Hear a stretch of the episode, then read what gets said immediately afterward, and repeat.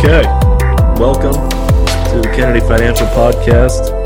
Um, we are having a little discussion today about just libertarian politics, what's going on in the campus, what's going on in the Libertarian Party. Um, today we got Michael Heise, founder of the Mises Caucus and the Libertarian Party, and we also have Stephen Clyde. Uh, he runs the Peace and Liber- Liberty, uh, sorry, Peace and Liberty podcast. Um, and he he's also a college student, so he can give us a little bit, bit of an idea of what's going on on college campuses. Um, so just starting off with Mike, uh, you know, uh, I was really interested to learn more about what you do, and uh, I've seen a lot of what you've talked about on Facebook and in the Mises uh, Caucus Facebook group and in Tom Woods group. So I'm just interested in um, I'm excited to hear what's going on. What's what's what's the plan? What's uh what's the big events that are going to be happening with the Mises Caucus?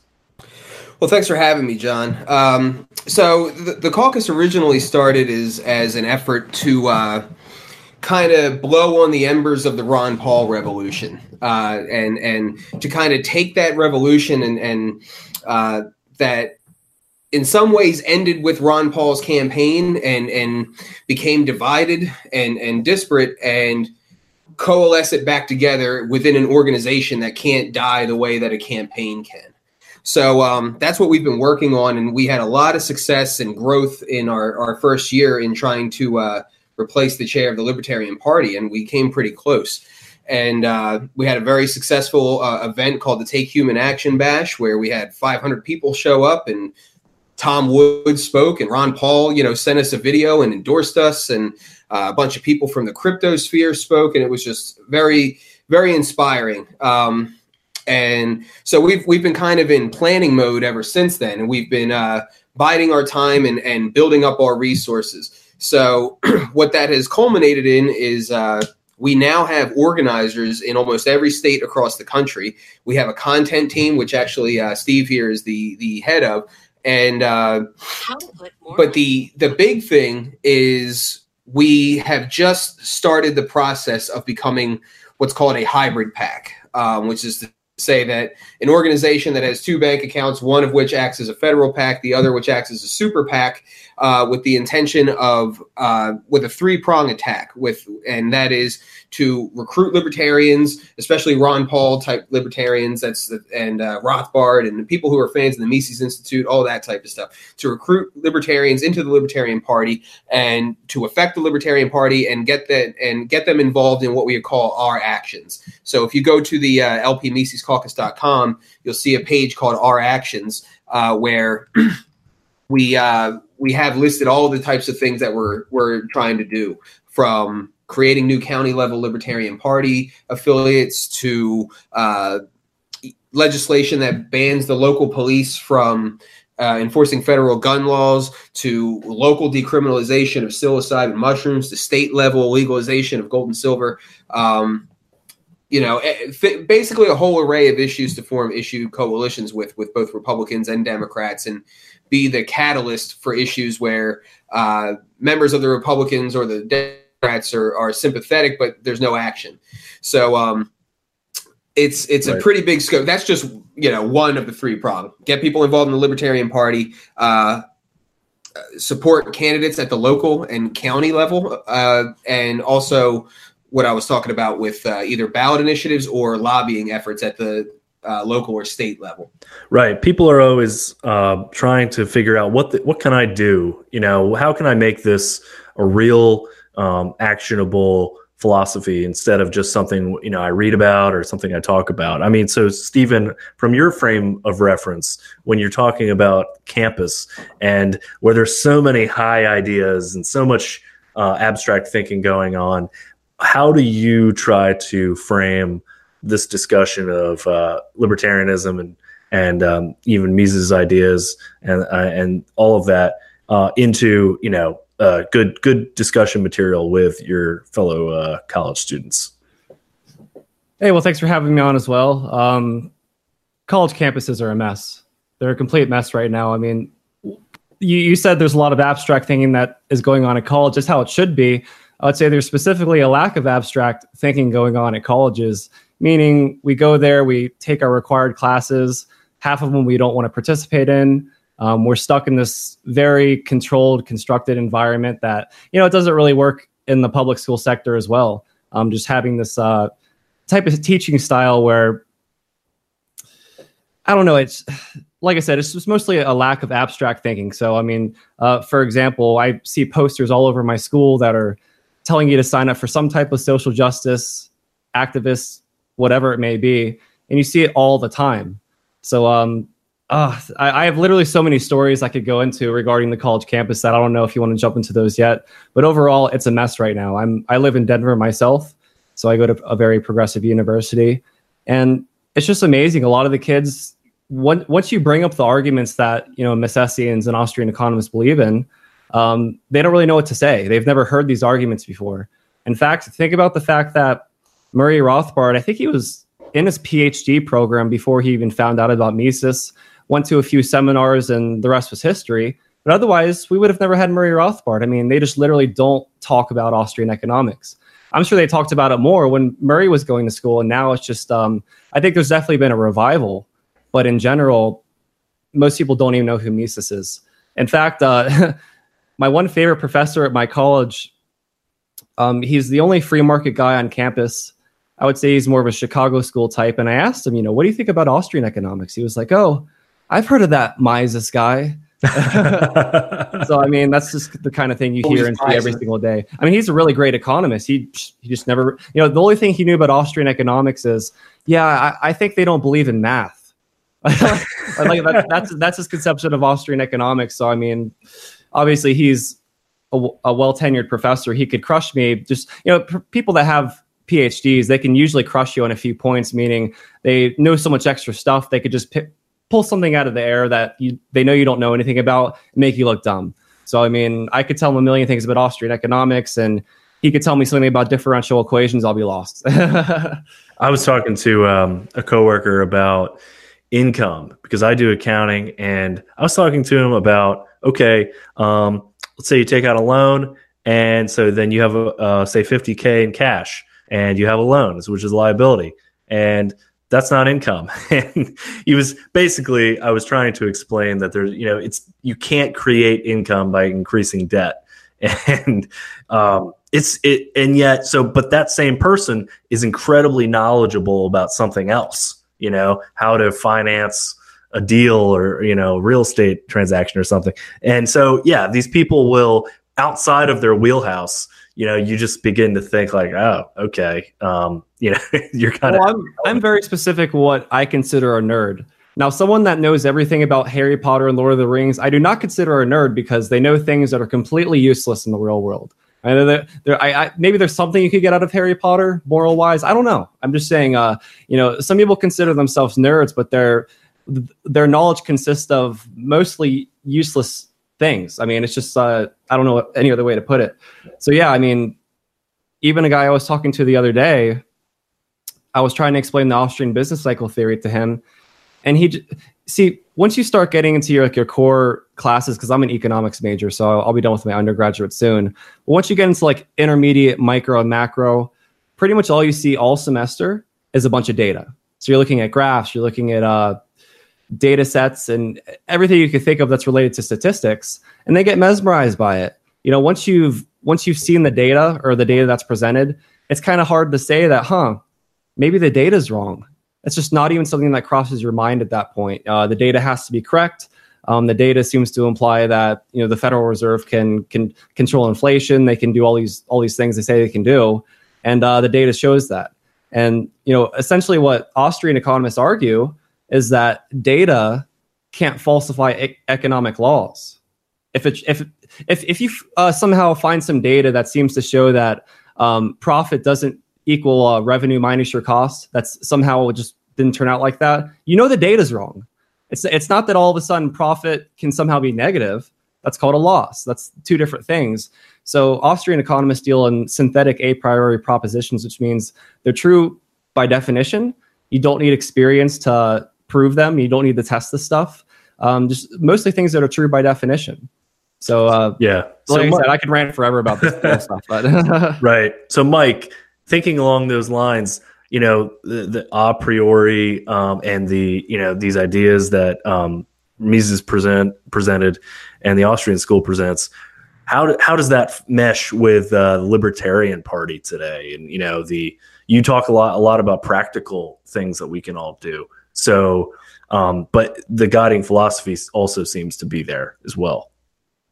Yeah, I mean, I, I think what's most attractive about the the Austrian school is that um, any moderately intelligent and moderately interested person can get it and and that's what's so powerful about it that's why ron paul was so was able to grow so much because it's not like he was throwing out what steve was describing. It's not like he was throwing out data sets and oh you need to know these formulas and and, and you need to know this this these complex mathematical concepts.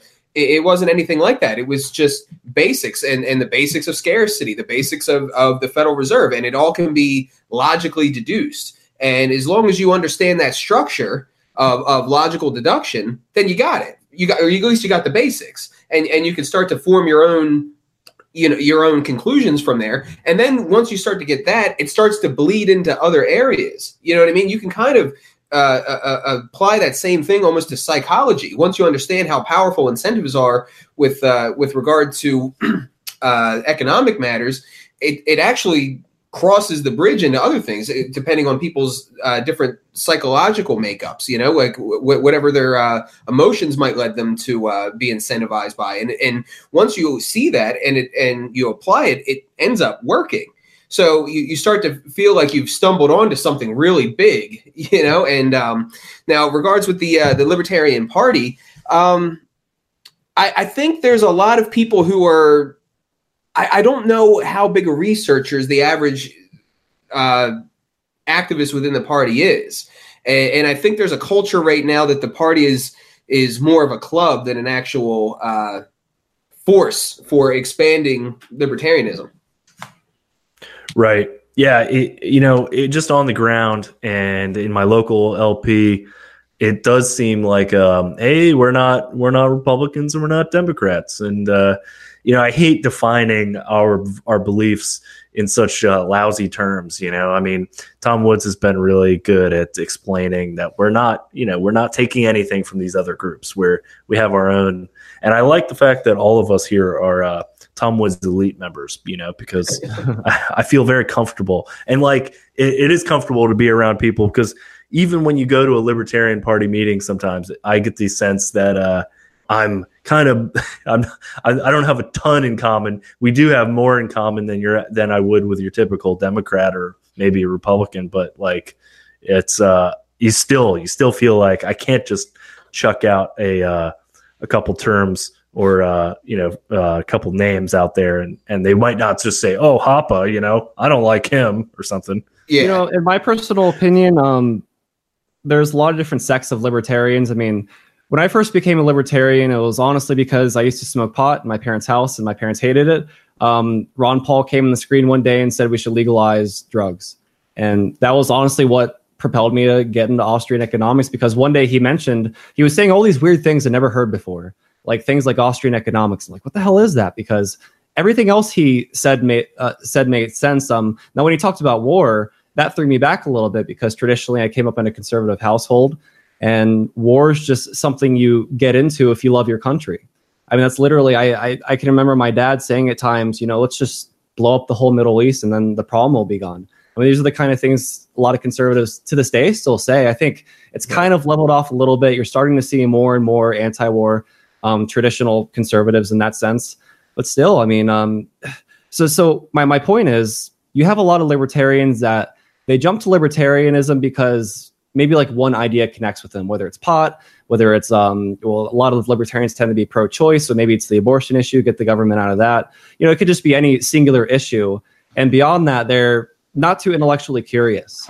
Now, when you think about someone like Gary Johnson, I mean, that's that's that's the guy we're talking about. He's, Talk about not intellectually curious. Yeah, yeah, yeah. I mean, I, I, I like Gary, you know, as a person he'd probably be fun to smoke pot with but at the same time he's he's really not that intellectually curious type of guy he just isn't i mean he'll probably tell you that himself he was on video one time and he was asked um, something about the non-aggression principle and gary was like well i believe in the nap but you know all this talk about the NAP just kind of goes over my head, and it's just oh my god, like you know, because to us that's like the more, that's like the that's like the most basic principle. It's like the first starting block, and then you can build from there. Like if you don't build that first block, you're gonna have a weird looking house.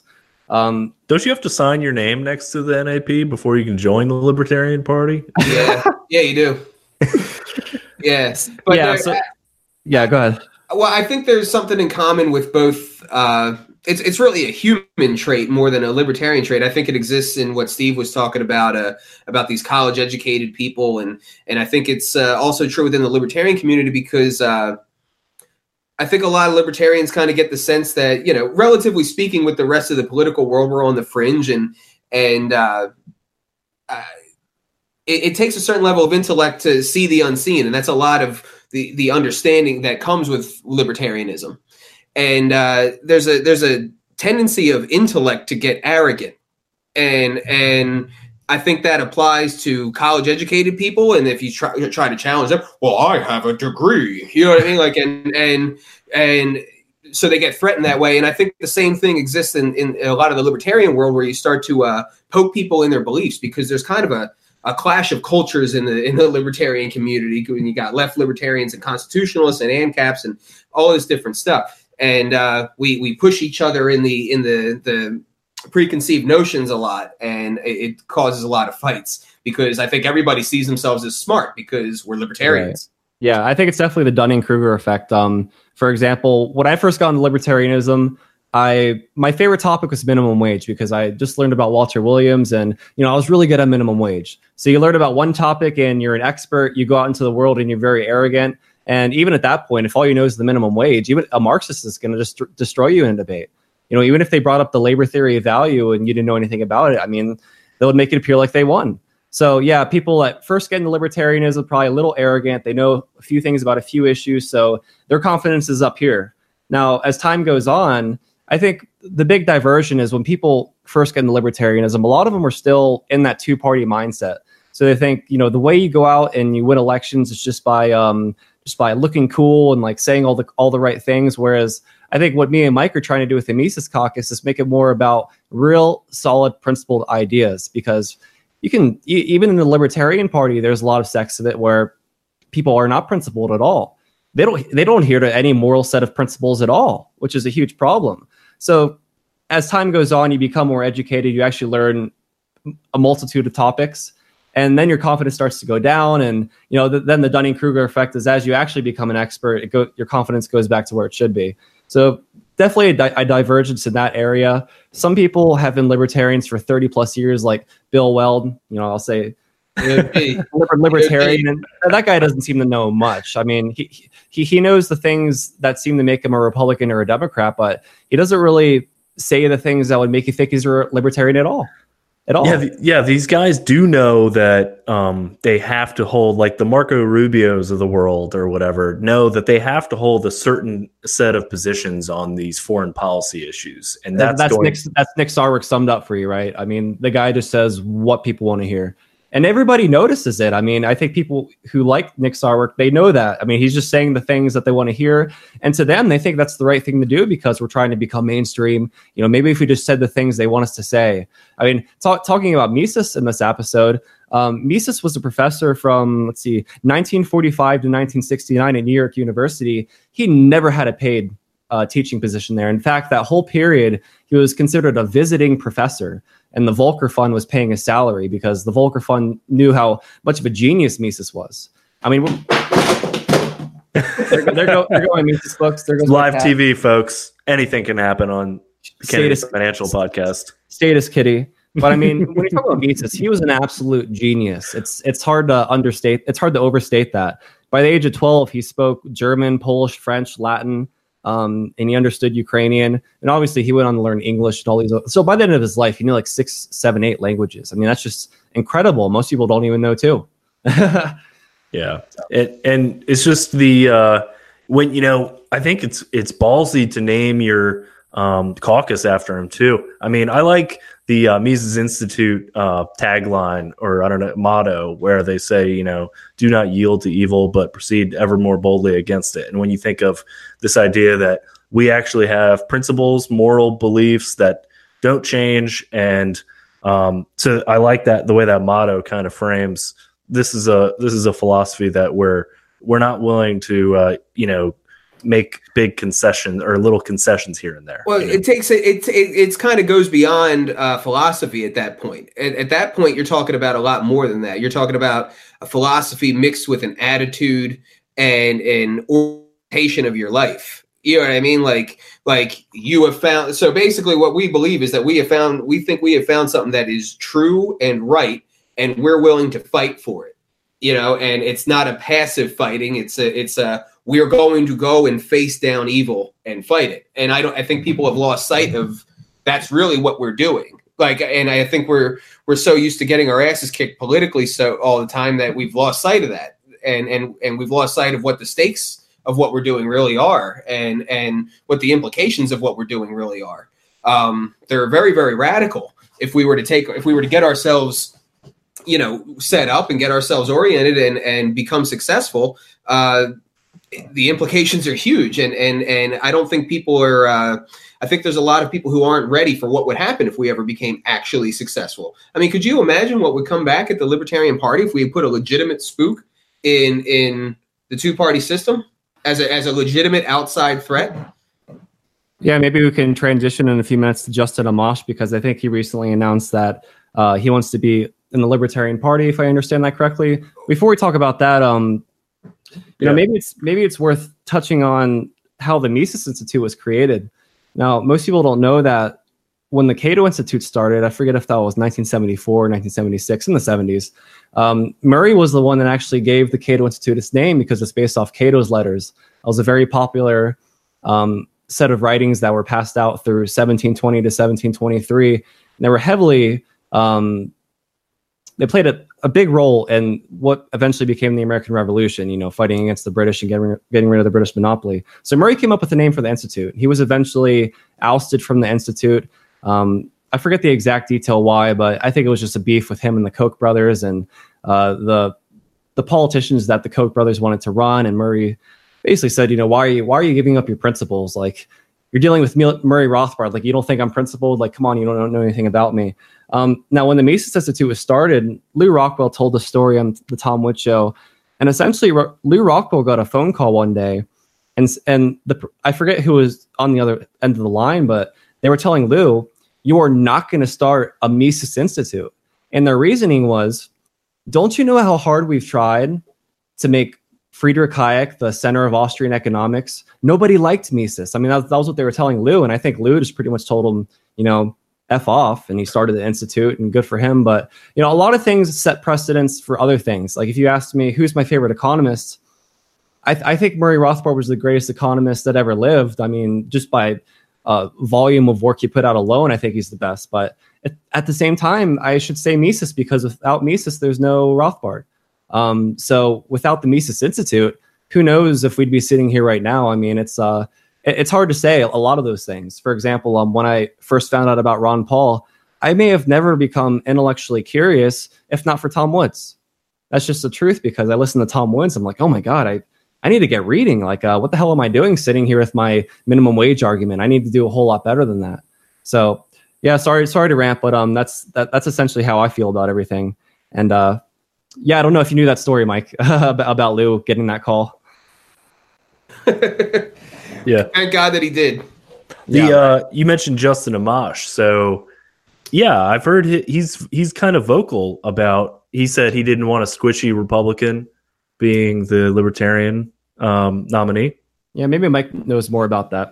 Well, I don't I don't know if he we don't nobody knows if he's actually going to join the party or not. There's a lot of rumors and there certainly seems to be a bit of theater out there in how certain things were handled. You know, he did that interview uh, at LibertyCon that where you just mentioned where he kind of threw shade at, at Johnson and Weld and called them squishy Republicans and then they said, "Oh, well, what kind of person, you know, do you think should uh, run?" He said somebody that wears I think he said Jordans or something while wearing Jordans.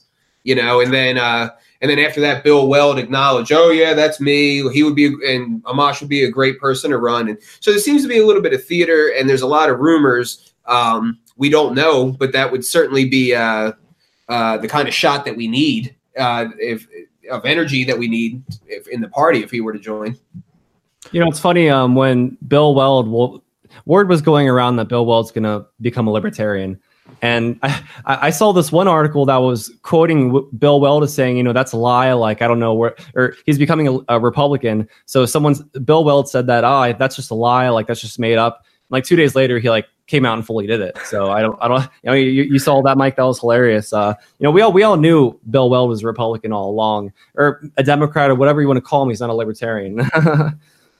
Yeah, but but in a way, it's it's I I mean I think it's a great thing uh, in in every way, you know, uh, because frankly, I'm I'm not a fan of Bill Weld, but if I were to cheer for him at all, I'm more apt to do it with him in the Republican Party because then the role that he plays is more of a Overton window shifter, which is fine.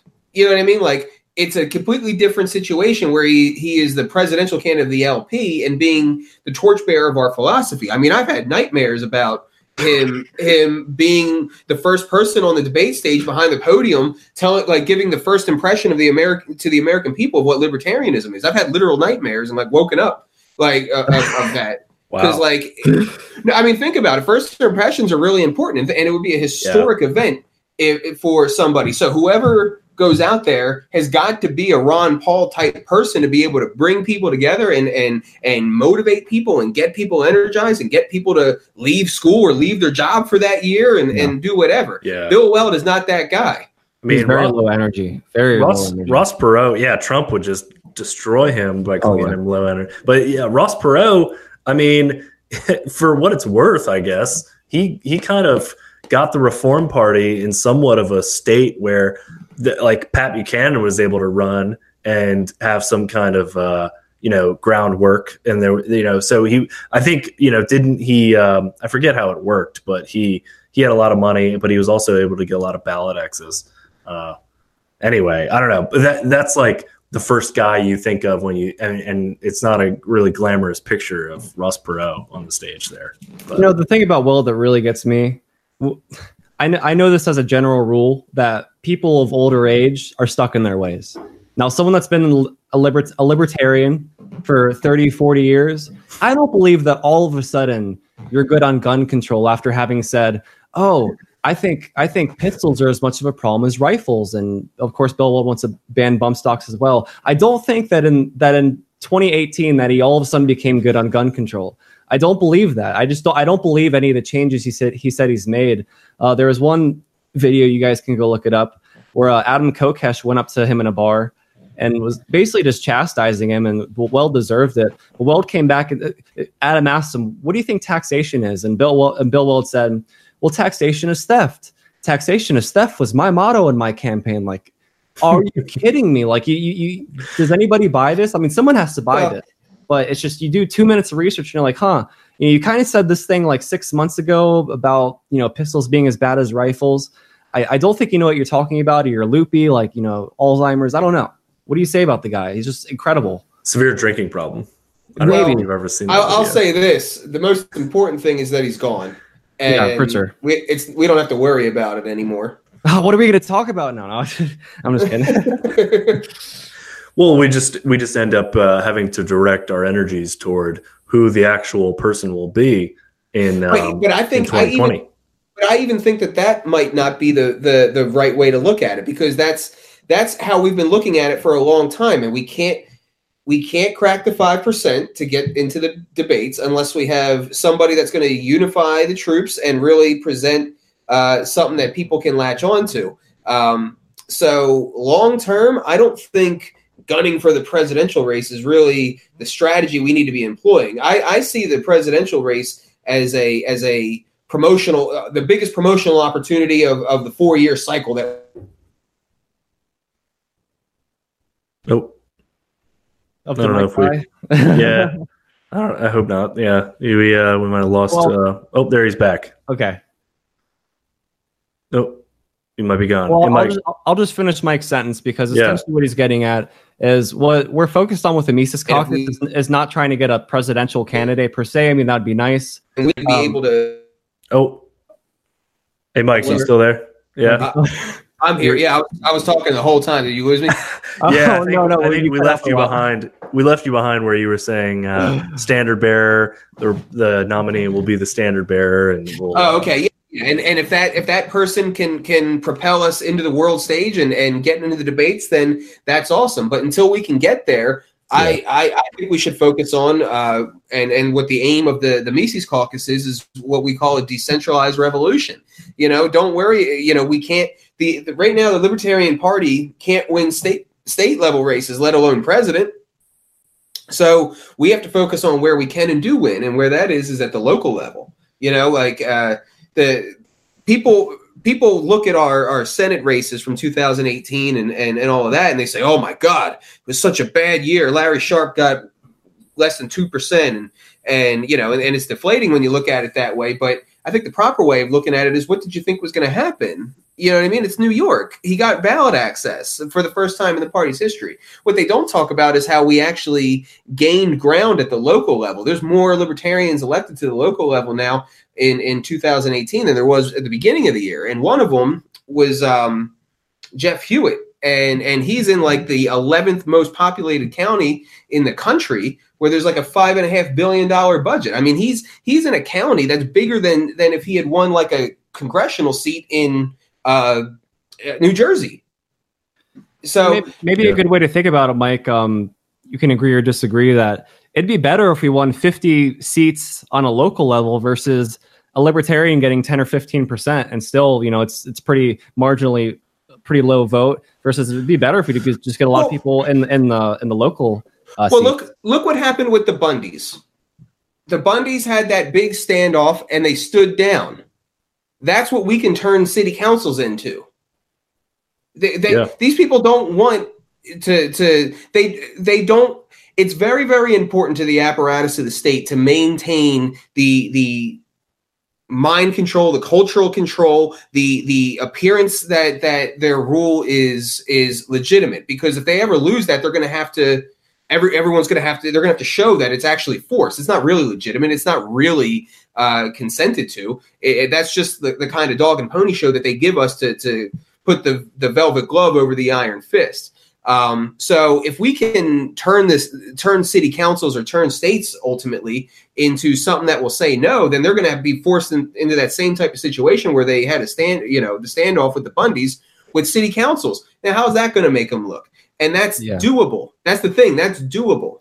It's, do, it's do doable that. from the bottom up. It's doable at a local level to slowly chip away at the state from the bottom up, but it's a little bit unrealistic to try to do it from the top down. You know, be, before we ever get rid of a law, we have to get a libertarian as president. Well, it's just probably right. not going to happen yeah. for a long well, time. Another way, yeah. another way of looking at it is why would you focus all of your energy in electing something that's the first thing on the chopping block? And then get upset when they get three percent. It's like you know we've we've only focused on the presidential race, got no people elected on the local level, and uh, now we're sad. Now we're just like, oh, that's kind of yeah, that's kind of what you can see with Trump is that he he he got into the presidency. Uh, and it's just him. He's got no friends in government. He's got no no, no bottom up um, apparatus to sort of select from for any of his cabinet positions or anything. It's, and so he's he's pulling people from the swamp. One thing and he that, truly wings his speeches yeah. too. He truly wings all of his speeches. You can tell. Oh yeah, which I mean is entertaining. Is, is yeah, the I think also um, even if it's not a city council, but even a planning board or a zoning board is um, I, I see regularly in this area. Just they could they could say no no we're not approving um, you know X Y Z project or um, assuming it's a government project, they say, well, no, we're just not going to approve that. And we will approve uh, pretty much anything else. But, you know, you get a lot of, um, so it, it, would just be a way to enact more uh, free market, you know. We're, we're yeah, so far, we're so far gone from the colonial days because back when we had the original 13 colonies, those were 13 countries. Thomas Jefferson referred to Virginia as his country till the end of his life. Um, the, this wasn't one big giant um, conglomerate country. It just wasn't. It was uh, a bunch of mini countries that all um, were, were, sovereign. Um, so we, we're so far past that. You know, the idea of we are the government. Well, that can only be that can only exist in the framework of we're 50 United States. Um, that's yeah. why if you ever listen to Brion McClanahan, he he usually refuses to call it the federal government. He says it's the general government. It's the general government, not the federal government. Um, and there's a reason for that. I mean, historically, uh, what we have with states right now, it's very odd. It's very odd that you know I live in Colorado, you guys live in whatever state you live in, uh, but we all feel like we're part of this big um, pool party type of thing, and we're really not. I mean, um, if you live in Idaho, you have a much different lifestyle than if you live in New York City. Um, a lot of different types, and it should be that that way. I mean, we should be able to live where we feel comfortable and and the culture we grew up in and everything. Uh, I, am not saying a melting pot in the racial sense. I'm just saying a melting pot in that you know we're all supposed to be part of this big thing when in reality we're we're, we're not part of this big thing. That's that's the big lie. Yeah, yeah, and, and I, I think decentralization is kind of the everybody wins plan. You know what I mean? Because why should the dictates of people from who who have different cultures in the same country have any uh, say over everybody else with different cultures? You know what I mean? And, and that's this as multiculturalism is is being pushed more and more. The the one size fit all thing becomes increasingly odious to it and to an increasing number of people and that's good in that in a way, but it's also really bad in a way because uh, these people are being are, are the people who are falling into this they're they're they're falling into solutions that are for like low hanging fruit you know what i mean? Because like i said a lot of the solutions a lot of libertarian solutions kind of rely on on a deeper analysis and and accepting the unseen. But when you got all the socialists coming out and saying and pointing at directly the, the surface level of the problem and saying, oh, you know, inequality and and you know just vote for me and I'll give you what you want and that's what's being taught in the schools, then it's going to bring this whole house down. Whereas it doesn't have to be that way. If we if we just do the decentralization thing, everybody can get what they want what they want within the confines of their communities or their states or whatever. Yeah, the uh, the the so-called we always need to have a quote national conversation about uh, the social justice issue of the day, and then yet in in reality, in daily life, in my local community, I never am confronted with acts of hate or anything like that. You know the interactions i have with people uh, are are always fine. I mean dave smith often talks about that where he'll just hire a muslim uber driver to take him to xyz and he's a jew and they just get along because you know market interactions. And that's yeah. that's that's i think a great message to be able to present on a local level that um, maybe we libertarians haven't haven't done historically so. At, the, at the least um, we're by no means living in a more racist society than we did in say the 1960s and 70s. I mean, my parents used to tell me stories about race riots, like literal race riots. You have white people on one side, black people on the other side, and police in the middle, and people were just at war with each other. I mean, I grew up uh, with hardly any white friends at all. I grew up with Jamaican friends and Chinese and Korean friends. I had a friend from Russia. I had a friend uh, who was Middle Eastern. I mean, we were just, uh, I hardly had any white friends growing up. And just a generation prior to that, it was just you had to walk around in big groups with your with your race. I mean, that's how it was. Um, so it, it, the social justice idea that things are actually getting worse, that you know all these uh, racial incidents are increasing. Um, it's it's all media uh, propelled.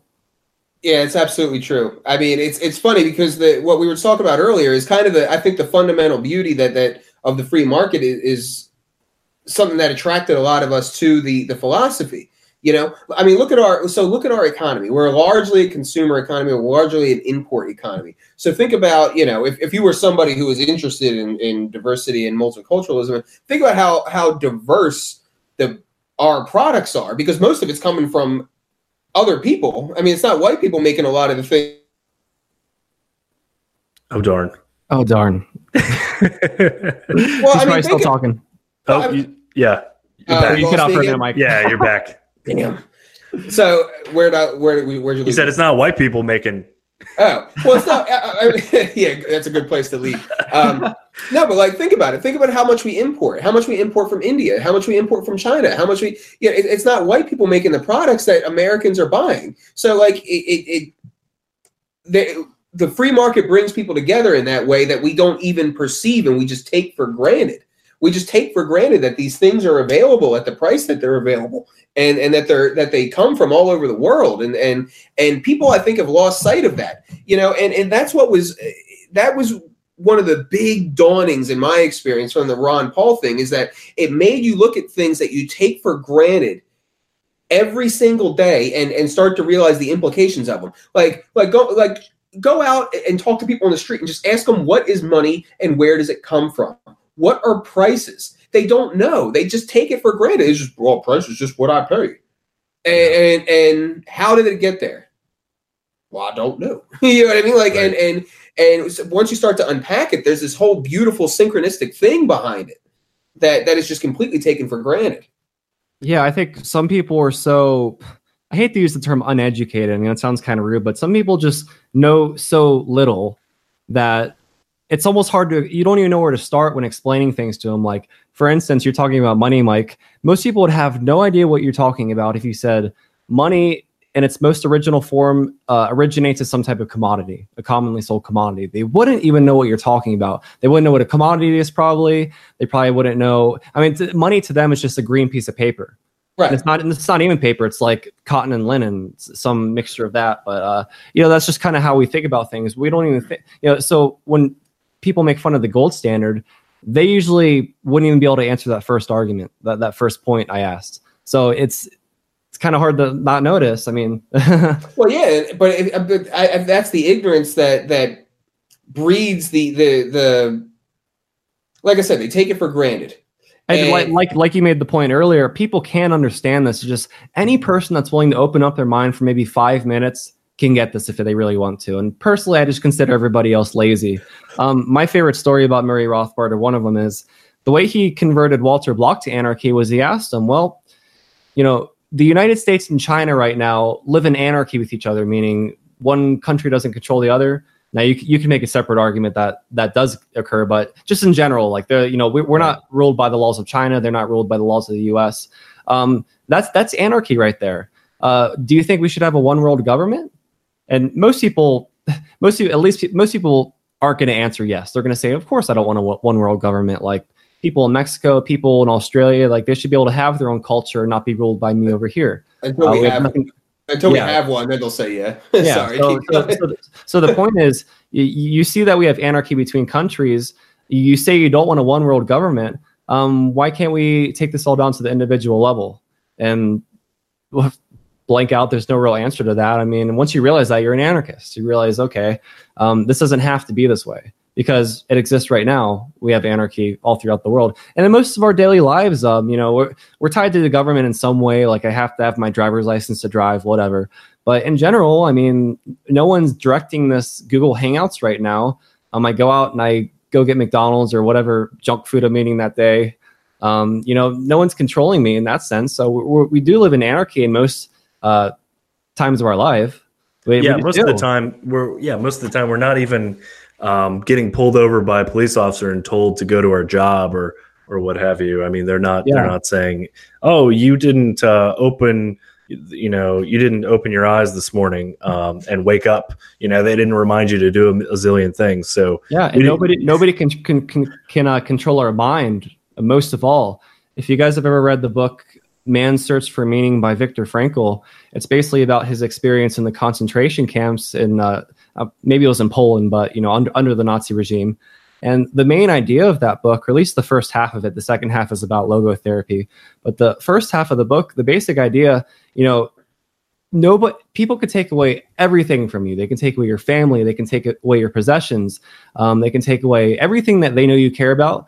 But they can't. The one thing they can't take away from you is your ability to control your own thoughts and to think what you want to think.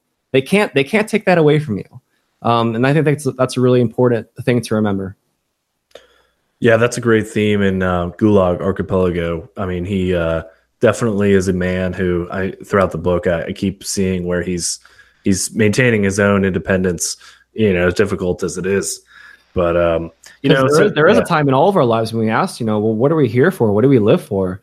Um, I, th- I think one of the reasons is we know we're unique. We know we're um, all individuals. We have idiosyncratic perspectives and views and tastes and desires, and that makes us human. If it was any other way, we wouldn't be human.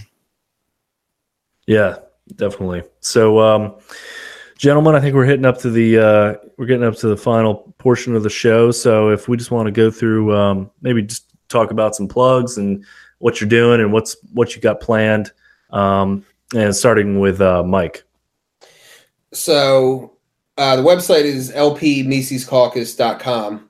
And uh, just to reiterate, uh, what we are doing, the caucus has has never been done in the history of the party. Nothing like this has ever been done. I mean, there's been PACs that existed, but they're like they were state level PACs or PACs that supported Gary Johnson or or something like that. There has never been a hybrid PAC, first of all, and and, and hybrid PACs are only are new within the past six years. Um, but there's never been a, a PAC that exists to implement its own strategy to grow the party. And that's what we're doing. And that's what the decentralized revolution is. It's it's uh, electing getting good candidates elected to local and county level and using our candidates as the mouthpiece for our principles using our content for the mouth as a mouthpiece for our principles. We produce content. And uh, as well as the other part of it that i haven't really i didn't really get to touch on is um, these issue-based coalitions. You know forming forming coalitions with with democrats where appropriate forming coalitions with republicans where appropriate and using that to lobby city councils or lobby state governments you know, for issues uh, and and pursue ballot initiatives. And and I think if we do that, that we're gonna we're gonna have a uh, the strongest effect that we can have from our marginalized political position. And Steve. Um, yeah, you can find me at fourpeaceandliberty.com. I'm really, really bogged down with school right now. Um, I'm I wouldn't say my podcast is on a hiatus, but I'm trying to put out at least. I'll turn this into an episode, by the way. So I'll at least have one episode there. I have another episode coming out too. Um, I'll just try to get out maybe like an episode whenever. I I can't promise anything anymore. Once I'm out of school, I can go live my life and do all do all this podcasting stuff like I want to. Um, being my core classes just sucks. Um, but you can find me at fourpeaceandliberty.com. And I'm always trying to write articles and put them up on the Mises site, which uh, Mike mentioned is lpmisescaucus.com. Um, the only th- one other thing I wanted to hit on, and maybe Mike can touch on it, is some candidates we're thinking about running, or I don't know if I don't know if anything any of the dust has settled there, Mike, that we know of people that are going to be interested. Um, I know a few names, but I don't know if I'm allowed to say them yet. So. so there's not there's not too much on the um, candidate front yet, just because we're early in the year, and uh, Josh Smith, who was on the LNC as an at-large member, is our uh, candidate rep so he's going to be doing that whole process of finding our horses that we're going to be betting on. Um, right now, the thing that we're starting to really gear up for is the Libertarian Party state conventions and trying to get people elected where we can to officer positions in the states. So, you know, we got Matthew McGowan running for chair in Ohio. We've got Steve Nekhaila, who is another LNC member who's a friend of the uh, the caucus running for chair in Florida. Josh is running for chair in California. So um, that's that's the main thing. We we don't have all of our horses lined up yet as far as the the local government. Or, I'm sorry, the local races and the county level races. We uh, we're just now starting the the process of becoming a hybrid PAC, forming the bank account. So we're gonna be it's gonna be fundraising season uh, for most of the team while Josh figures out who our horses are, and we'll we'll be announcing more as time goes on in that front. Great, awesome. Well, I'm super excited.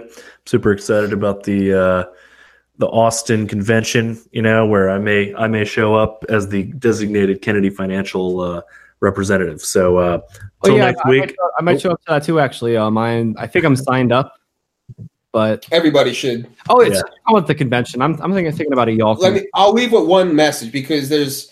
I, I I I don't know if your your audience is primarily ANCAPs, but um. Probably a lot of libertarians. Well, I, you know, I I'm an I consider myself a philosophical ANCAP, and and I was the type that I saw the party joke for a long time too you know and and uh, i i made my bones in the in the liberty movement you know, after the Ron Paul thing, I was a cop blocker. I, I did podcasting and, and all of that kind of stuff. And um, what really, what the big picture here is for me, what we're really after is, you know, because I don't know if anyone's going to get motivated by a city council race that's happening halfway across the country. That you know, like I don't know. But the big, the big picture here is, is that we all know, or we all say that we know, that there is some kind of end on the horizon, you know, with regards to the Keynesian system. Um, we all know that, but we don't act like it. And uh, so, what this is really about, what the big picture for the Mises Caucus is, is that we have got to do something to start getting an influence in the states and the localities within those states. Because if we don't, the move throughout history has always been for the control the people the, the, the the people who run the control systems to create a crisis and then benefit off of the chaos that that crisis creates and then come along and give the solution. It's not that it's going to be the same move. They're they're they're going to crack like this economy is eventually going to pop and and you're going to have a dollar issue and and the the politicians are going to use the media and there's going to be a lot of pain in the inner cities and they're going to point to that and they're going to say that this is capitalism's fault the free market has failed you need us and look at how bad everything is over here and and unless we have an influence in the states the states are going to go along with it well, and once the ideas die they die pretty quickly and they're hard to revive. That's why it took so long to revive Austrian economics to the extent it's been revived. Uh, you know, um, you're absolutely right, Mike. And I that's kind of why we centered this around the college campus thing because it's only getting worse and worse. I mean, it's way beyond the fact that kids aren't being taught anything anymore. They're being taught all wrong things and they're not taught how to think. In fact, I don't know if thinking is something that can be taught. It's something that you can develop your thinking, but I don't know if you can be taught how to think. Um, specifically, college campuses produce the opposite type of person. Um, so unless it's it's really up to us to keep the ideas alive, um, pass it on to our kids if we have kids, and uh, keep keep the spirit alive because half of it's you know the ideas, and the other half of it's people having hope. Do people are people actually hopeful that libertarians could get anywhere, or are they only gonna focus on the three percent? We only get three percent of the vote thing, and then they're back in the two party system, and then we've lost those people. Um, I, I think there's a lot of ground to be made. Yes, I'm definitely excited. I'm definitely looking forward to uh, all that's in store. Um, so, thank you all. Thank you both for uh, joining us today. Really appreciate it. Um, and until next week, so long.